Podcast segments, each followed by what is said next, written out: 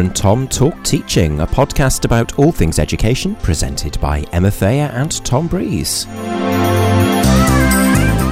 Episode 19 Best Practice for Educational Transitions with Dr. Rhiannon Packer.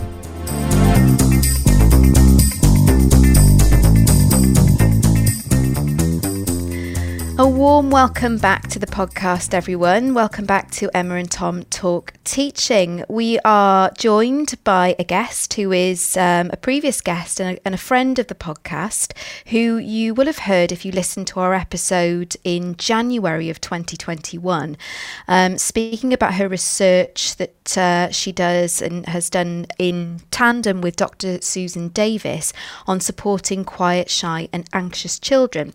Um, but we've asked her to return to us today to talk about um, a really important research topic to her um, and her work.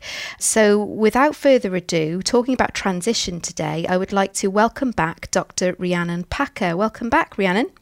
Thank you, Emma and Tom. It's lovely to be here.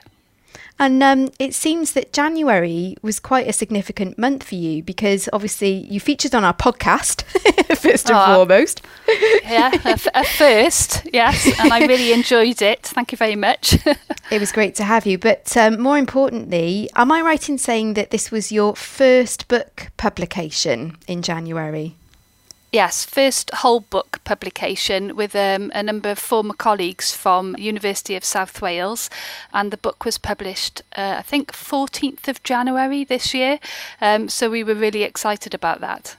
Well, congratulations. And it's actually what that book deals with, which is entitled All Change, exclamation mark, best practice for educational transitions. And um, just to kind of steal from a bit of the blurb, it says it examines transitions within education between year groups, key stages and schools, and how they can be managed and supported for the maximum benefit of the pupil. So, I think first things first, just to remind our listeners, if they haven't listened to that episode back in January, could you just tell us about um, what you do, uh, what your role is at Cardiff Met? Because you're a colleague here. So, what's your role yes. here?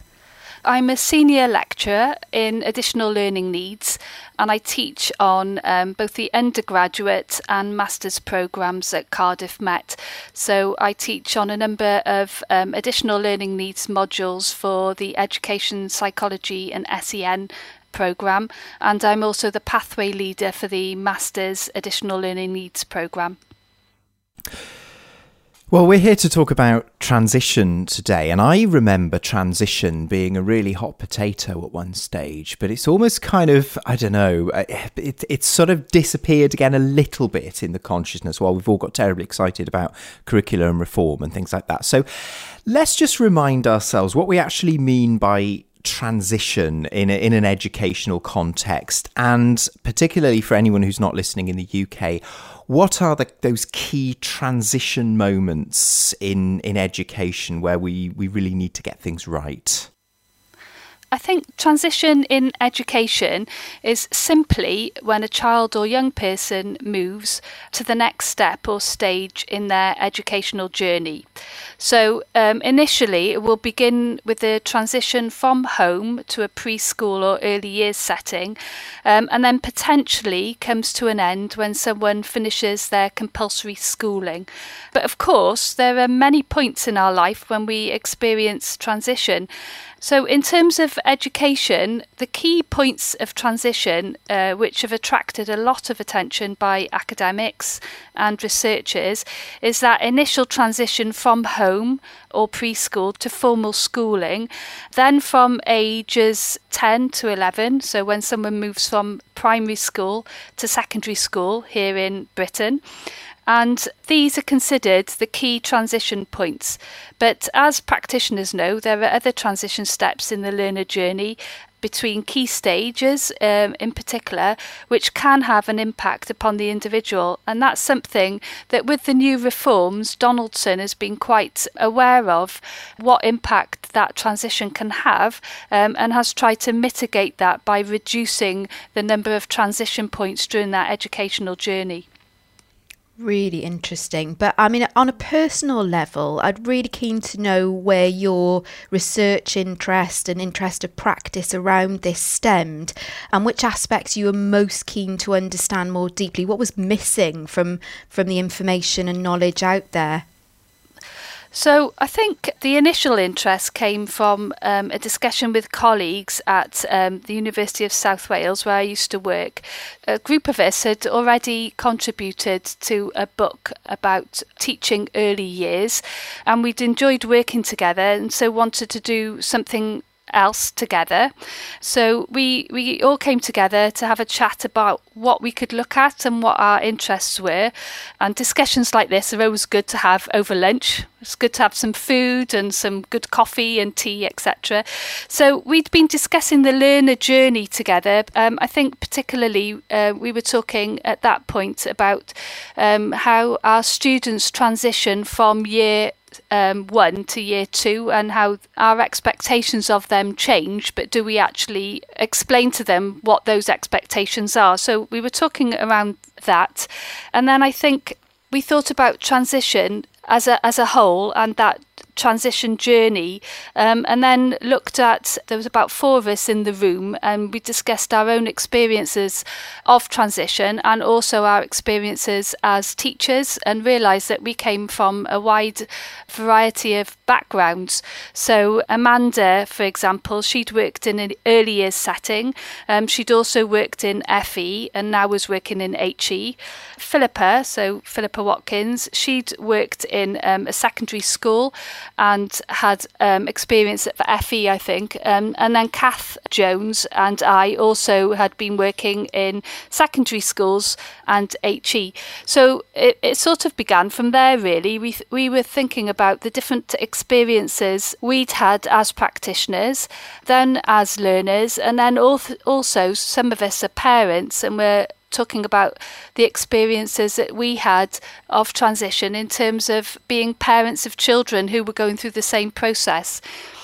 And I think what we thought, um, and when we'd done some reading around the topic area, was that um, you, you don't always hear the voices of those involved in that transition process to see what they had to say about it. So um, when we looked at the research, sometimes you heard the voice of pupils around transition, sometimes you heard the voice of practitioners, but very rarely did you hear the voice of parents, and you never I don't think we've ever seen um, any res- research that actually brought all those voices together. And I think that's what we wanted to do to provide an opportunity for people to give voice to those experiences and then for us to draw it together to find out what that best practice is. So, if we kind of drill down now into the realities of transition, I suppose on the surface, you know, when you describe what it is, you know, they move from one one context to another, one key stage to another. It sounds like a really simple thing, and yet, you know, you've written extensively about transition. Uh, you know, you've got your book, you've got journal articles more accessibly, you've written on the BERA blog, you've written in the conversation. The word that keeps coming up when you talk about it is complex. So, what is it about transition that makes it such a kind of complex, knotty thing for us as education professionals to get right? And in terms of the experience as, as it's seen by those young people themselves? I think it's complex because it can affect an individual in many different ways.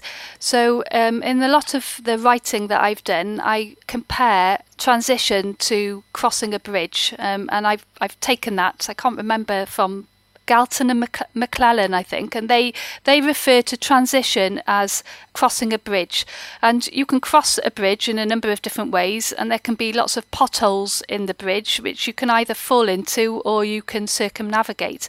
And I think we ought to uh, look at learners in the same way. So for some learners, that prospect of moving upper class or moving into a new school um, or going from primary school to secondary school is a very exciting prospect and they feel well supported and are able to deal with that change very easily. A lot of us are quite resistant to change. We don't like change, as the current pandemic has shown us. And preparing learners for that change is also very important. Um, and learners need to know what's going to come how it might affect them, and how they can be prepared for it. For some learners, it's not a challenge, and for others, they may need more direction and more support in order to navigate that crossing from um, one setting to the next setting. And it's also not about a changing in the environment. Transition can mean a change in personnel, new teachers, new peers, um, and also in terms of the expectations, both academic ones and social ones. And these can all have quite a profound effect upon the individual if we're not aware as practitioners of those potential issues or pitfalls. It might be nice um, just to unpick this a little bit more, to home in on a kind of key point of transition that you mentioned a little earlier on that um, is one that is particularly important to our student teachers on the PGCE primary and secondary programs here at Cardiff Met, um, and indeed the BA primary uh, student teachers as well. And it's that transition um, where pupils are moving from primary phase to the secondary phase, which uh, for us in the UK takes place around sort of 10 or 11 years old. If we zoom in on that moment in time, can you tell us anything about what you've discovered about the way children experience or feel or perceive that very big transition? Hmm. Yes, our book discusses transition at a number of points in the education journey, but I would say that the transition which has the most impact on the learner is is that transition, the transition from primary school, age um, 11, to uh, secondary school. So when they're, you know, around that age 10, 11, 12. I think it's a profound change for most learners, well, maybe all learners on, on a number of levels. So combined with that excitement is also trepidation and is about managing both carefully. And um, I think it impacts um, firstly socially. So they may move with some friends from their peer group, or they may not. They may be going to a completely different setting. So, and there also may be um, uncertainty as whether they will be in the same friendship group when they're moved into their new classes. Um, so this can be a concern. Also, emotionally, so going to secondary school is a rite of passage and it's a move from being a child to becoming a teenager and moving on to becoming an adult. And that can be quite a big deal if you're not ready to accept that change. And yeah, while it's exciting, that can also be daunting. It's also demanding in terms of expectations.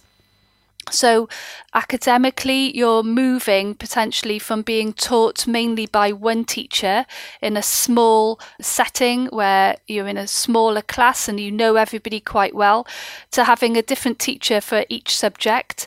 And you need to navigate different teaching styles, different expectations within the class, different ways of organising. You also have a responsibility to organise yourself for the school day. And there's that move from being told what to do to more independent learning. So you're responsible for doing your homework on time, submitting your work on time, getting to class on time, etc. Also, in terms of environments, I was speaking to my daughter who's just um, moved into secondary school, talking about the impact that has had upon her. And she said it was quite daunting moving into the new secondary school because it was so huge compared to the primary school and she was worried about getting lost on her first few days there because she didn't really know where to go. And it was yeah enormous compared to being in primary school. And also these children go from being top of the school the oldest pupils in the class to becoming again the youngest pupils and possibly the smallest. So yeah it's it's quite daunting on a number of levels so, for our student teachers and our, our kind of practicing teachers that listen to us, and we've got secondary, we've got primary, we've got people kind of at, at both ends of that really important point of transition. From your kind of experience, and I guess really importantly, having listened to the voice of the learners as well, because that's really important, what would be your kind of top things that teachers in these settings can do to make that transition as kind of, I suppose, non traumatic as possible, to smooth that transition and make it as easy as possible? Because I know that, that from those of us in secondary, you know, there's always this worry about a dip, you know, while they get their heads around the transition, there's a bit of a dip. So even from that slightly mercenary point of view, I suppose, in terms of, of attainment, but also in terms of well being, um, what can we do to smooth this transition? Yeah, I, I, think we need to be aware of um, the academic dip um, and to, to think about uh, what might be the reasons behind it. So, you know, as I mentioned, some of the key concerns when, you know, we were looking at best practice. So we went to a number of schools where we knew uh, transition was being done well and spoke to pupils, and they all came with the same concerns, which was around making new friends, being able to cope with the work, and getting lost. So they're, they're those were their main concerns. And I think the teacher role here is critical because they are the agents of change in that whole process. So they they begin that process of, of, of, transition and they control how that transition is managed. I mean, and usually it's when we were discussing with teachers, it's, it was about working collaboratively, both primary and secondary schools working collaboratively together in ensuring that that transition was a smooth one. And I think after that, it's important to reflect upon the process. So to review and amend as necessary.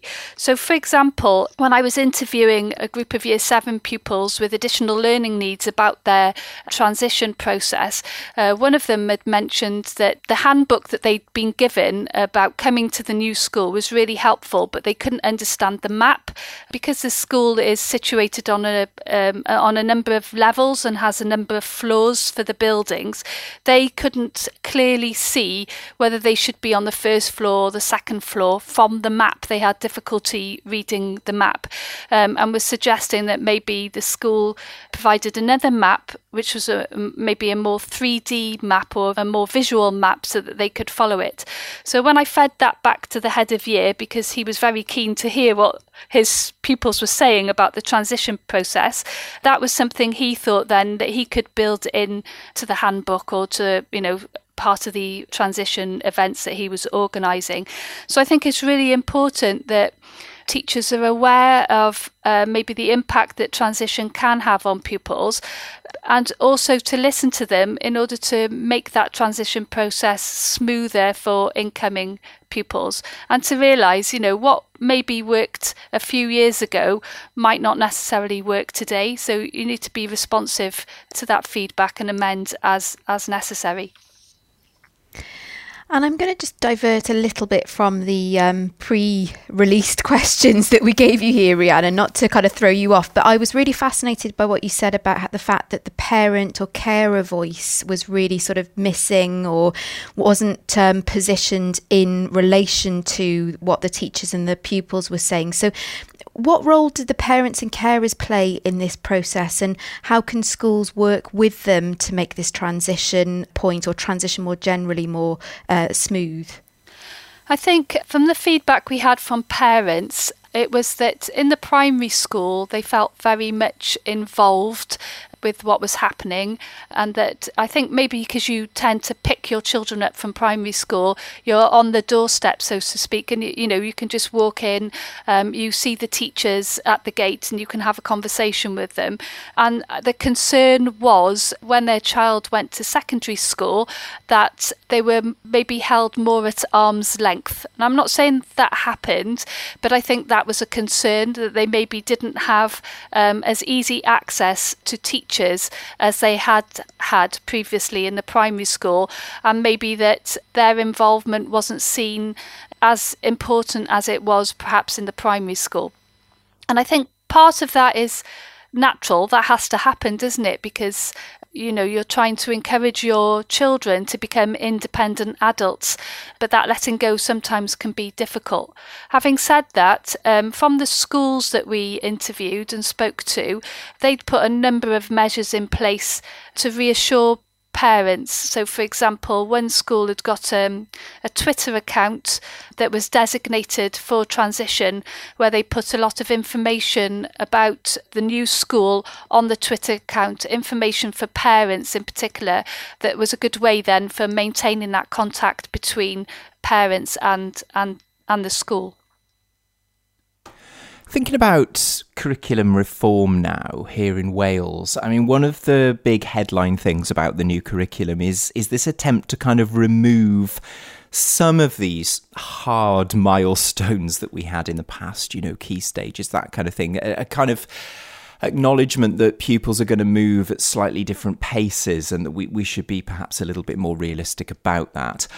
Having said that, of course, there's an awful lot of stuff in the melting pot at the moment. There's a lot of stuff changing. And are there opportunities here to make transition work better? I suppose conversely, is there a danger that transition as a priority gets lost in the noise while we're changing so many things? I mean, do you get a sense of how transition might look or could look or, or what the opportunities are there? Yeah, I, I do agree with Donaldson um, in terms of limiting or minimising the number of transition points for learners um, and maybe smoothing that journey somewhat. But equally, we need to build resilient learners who are adaptable and who can accept change. So while we, you know, it's in our nature to be resistant to change, we we still if we're prepared for change we can accept it better. And i think what we need to do is to prepare our learners for change and to acknowledge what their concerns might be and to address them openly I think, as I keep saying, we were looking at best practice. So, in the schools that we were looking at, there was a lot of communication between the primary schools and the and the secondary school prior to that transition process. So, for example, we saw um, maybe year five going into the secondary school for an event that wasn't about transition, but provided an opportunity for the learners to to be in that new environment um, so that that transition process is a gradual one and not a sudden one. Other examples are where there's some modelling, perhaps, of the new curriculum, whereby there's one teacher teaching humanities rather than teaching history, RE, and geography separately. So there's some continuation where the pupil sees the same teacher regularly um, and and can build um, maybe a better relationship with them than they might do if they they had them for separate or different teachers for separate subjects. So I think, you know, we have to experience change and transition because that's part of life and we need to be prepared for it. But I think we ought to build that resilience in our learners by listening to them, by acknowledging what they might find difficult and trying to address that so um, that we've prepared them for that change. So um, I've got to say, uh, uh, again, I'm diverting from the questions here, but um, I, have wondered if I might probe um, your your uh, your ideas and your thought process here about something that's quite um, quite becoming gaining quite a bit of momentum in Wales, which is the idea of a of a through school or an all ages school setting. And I think there, I, I, might be completely wrong on this, so people can call me out on it if they want to. I think there's about twenty of them in Wales and eh, you've got primary and secondary all on the same site, sometimes with sixth form as well. And I just wondered what your thoughts were on that in the context of transition, and if you had any sort of optimistic views on that, or if there were any potential problems with sort of maybe denying pupils the, dare I say it, the kind of. Baptism of fire aspect of go of of transition. Not that we want it to be painful, but there are things in life that are are quite challenging. So yeah, long-winded way of saying what are your thoughts about through schools, Rhiannon? yeah. I'm not sure, Emma. Yeah, I was thinking about that as I was preparing my answers for, for this interview. And I'm I'm really not sure because yeah, I agree with you. I think you know, we all experience adversity and challenging times in our lives. And, you know, I think p- being prepared and being able to cope with challenge is really important. Um, and we shouldn't make th- life too easy. Uh, if it's too easy, then we find it more challenging to cope with change. So I think I'm really not sure about through schools. On one level, I really like the idea because I like the idea that the older pupils maybe can influence younger pupils, and you've got that idea of a continuum. But then I was speaking to somebody else, I can't remember who, but uh, about the that idea of a rite of passage that you know, by leaving your primary school, um, it's an exciting new start. Um, and that if anything went wrong in the primary school, you've got an opportunity now to, uh, to have a blank slate and start again. And there's that excitement of putting on a new uniform, getting on the best perhaps for the first time to go to a new setting that is quite exciting and fresh. So, yeah, I haven't got a straight mm. answer, sorry. No, I, I was just interested, and I guess it, it's very early days, isn't it? Because I'm, I'm not sure how long the newest of these through schools has, has been going, but um, they are becoming uh, more of a common setting now in Wales. So I want to bring us back to the here and now. We're recording, it's the 25th of February, and there's been a lot in the news this week in particular about how we're going to, or how particularly the government in England is going to address what they're calling the kind of catch up that children are going to need. And this, there's a lot of backlash actually from the teaching community about this narrative um, of catch up, and also psychologists jumping on the bandwagon saying that this can put huge pressure on pupils. So, I just wanted to get your thoughts because you obviously wrote um, your article in the conversation, um, which was kind of positioning um, your your research about transition in the context of pupils returning to school after a long period of our first lockdown. So,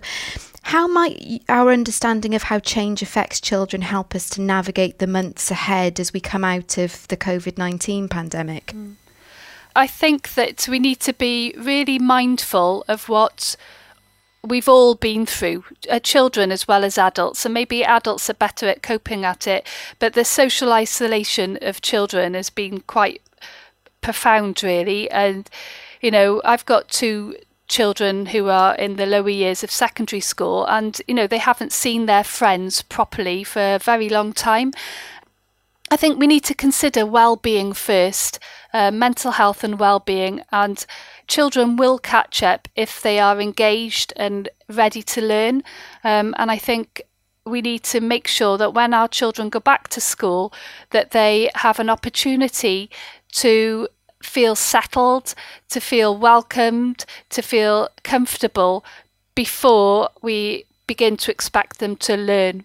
And so I'm I'm not promoting the idea of extra lessons or using up summertime to go back to school. I think children need time to re-socialize, to meet up with their friends, um, and to get back on track. And once they've had that opportunity, I think then they'll be ready to learn and, you know, when we're talking about catch up, what are we catching up on? You know, I do really feel for those children undertaking exams and being in year 10 and 11. You know, it's a really difficult time, 12 and 13 as well. It's a really difficult time for them. But for the younger children, I think they need to uh, reintegrate themselves back into the classroom and then they're ready to learn. And I suppose, Rhiannon, I mean, I, I almost feel bad asking you this, given you've just had a book published. And if, you, if I was you, I'd be still be lying down in a darkened room probably. But have you got anything on the go at the moment? Have you got any, any research on the go or anything oh. you're writing up or even just a sense of, of what you're interested in next? Oh, you know me, Tom. Yeah, I've got I've got a few projects on the go at the moment. So I've just had an article uh, accepted for publication with one of my colleagues, Amanda Thomas, on transition for learners in FE, because that's an area we thought needed a bit more research. Um, and I'm also working with a colleague in Cardiff Met, Emily Abenet, on the transition of learners with additional learning needs into FE, because that's another area that we thought could do with some ex- exploration. Um, so yeah, I've got a few projects on the go, and the work with Susan Davis, of course. Yeah, we're still working on that. And I suppose the intersections between those two areas are, are, quite profound because I know that your book deals with transition for vulnerable learners to some of which might be quiet, anxious, shy for numerous reasons. It's Definitely. there's a lot of a lot of crossover. Mm. Yes, yeah, there is, um, and I think what comes through quite clearly is that and is key to it really is the relationship that practitioners have with their learners and the relationship that the school has with parents. I think those are the key features really for good transition and equally for supporting vulnerable learners is about maintaining a good partnership between um, the learner, the parents and the and the practitioner. And reassuringly, I think um, you'll know more about this than me, but the new ALN bill in Wales and ALN code of conduct that we've got coming in, or code of practice, I can't remember, is, is, is much more about working with the learner, acknowledging the learner's voice, and making sure that they are a key part of the process in, in their provision and, and uh, you know, helping them to help themselves. Yeah, definitely, and it's and it's more about looking at that learner um, from a more holistic perspective. So not just looking at the academic profile of the learner, but looking at how the learner behaves, how the learner feels supported, um, what provision can be put in around the learner to enable them to achieve the goals that they want. And yeah, I'm really excited about the codes of practice that's coming in from September this year. But I, I'm yeah mindful that it will be quite a challenge as well to fulfil what the code of practice states. Watch this space. Yeah, exci- it's an exciting time. it is. Yeah. There's a lot of new, isn't there? But I think mm. there's a mm. lot of new that is all kind of hopefully, sort of, as you say, kind of hopefully holistically working together in tandem. Because mm. if we keep going back to those four core purposes, everything mm. that we're mm. doing in terms of ALN speaks to those too. So, yes, yeah. Yeah hopefully, hopefully it's all going to start to work in tandem. But I think that that concludes our deep discussion. Now I'm going to, with trepidation, ask um, because it's not been that long since you were on and we were asking you these questions uh, back in January. But um, dare I ask, have you got something for our, our listeners to try? Yes, I have. So, as you know, we're recording um, and it's almost St. David's Day and uh, no, I'm a Welsh speaker, an avid Welsh lady. So St David's had has a famous quote, um, which is "Gwnewch y pethau bychain mewn bywyd." So it means do the little things in life. Um, and I thought about relating this to practice and it's about noticing the little things about your pupils. So it's about taking time to build those meaningful relationships with them that I think reap rewards on a number of levels. So if you know, if your pupil thinks that you know them well, they're more responsive to you as a teacher and they're more responsive to what you've got to teach them. So yeah, that's my top tip really, or or something to try is to do the little things, to notice the little things. That's an excellent one, uh, and one to I think take into our transition back to face-to-face teaching whenever it comes. Have you got anything interesting to share with our listeners? Something that they can go and consume. Well, I've got two. I'm not following the rules. Sorry, I've got two. So um, you're allowed. You just had a book yeah. published.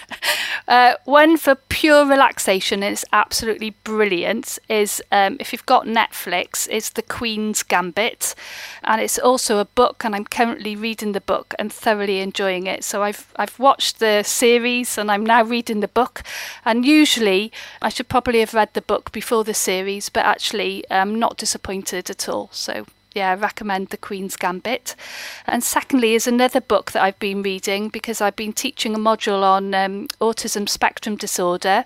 And this book is a tome of a book. It's a really good doorstep, but it's an excellent read. And it's called Neurotribes by Steve Silberman. And it's not a heavy book about autism, it's absolutely fascinating about how we understand um, autism, but also the people who have autism and how it affects their lives. Yeah, fascinating book. Two cracking recommendations there, Rhiannon. You never disappoint, and I've got to agree with you on the on the Queen's Gambit front. Uh, I uh, I'm a, a I'm a big fangirl of, of of that. Really enjoy it. It looked beautiful as well. The whole styling of it I found just stunning. Yeah, I was going to say that the uh, the the yeah the the clothes and the background is yeah just superb. Yeah. Excellent. Absolutely. Uh, but I'm not gonna. I'm not going to indulge too much in this conversation because you know you and I will end up going off on a tangent. So I'm going to keep myself yeah, uh, firmly on on track.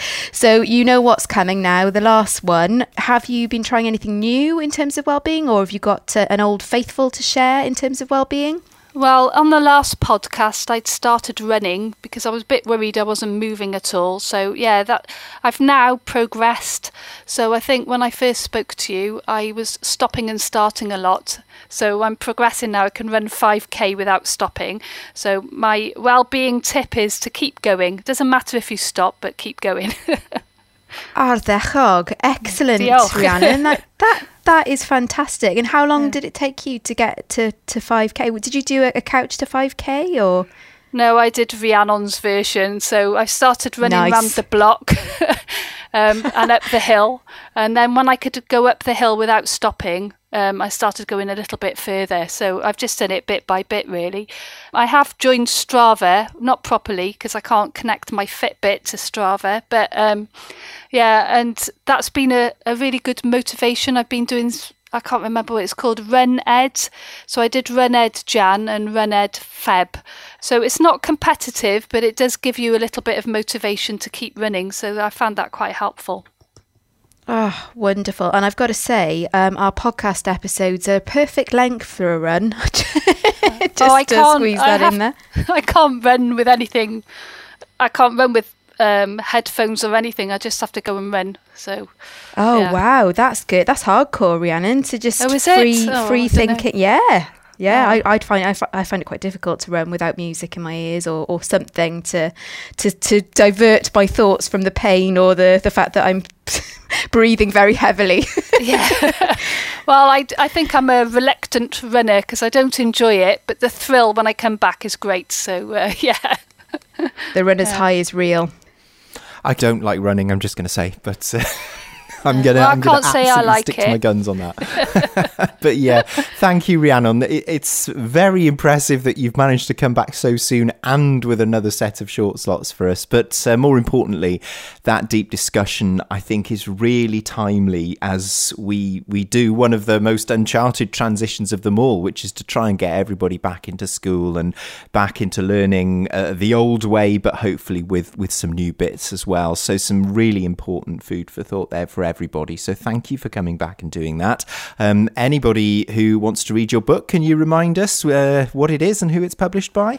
Yes, it's called All Change um, Best Practice for Educational Transitions.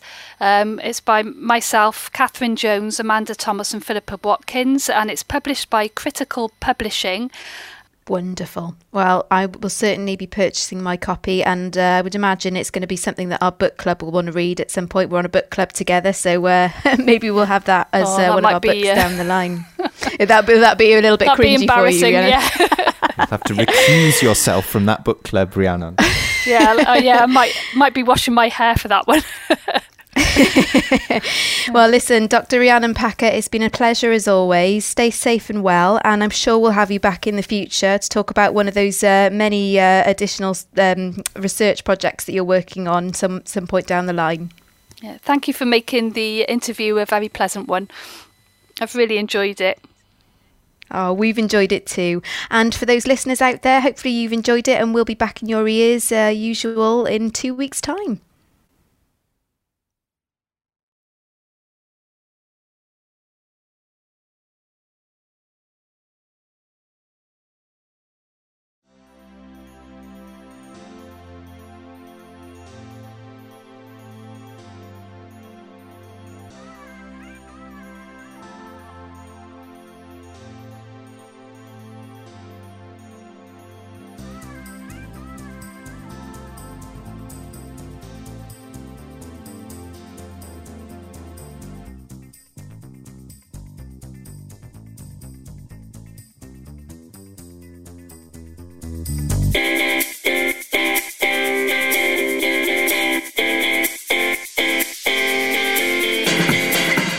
You've been listening to Emma and Tom Talk Teaching, a podcast about all things education, presented by Emma Thayer and Tom Breeze.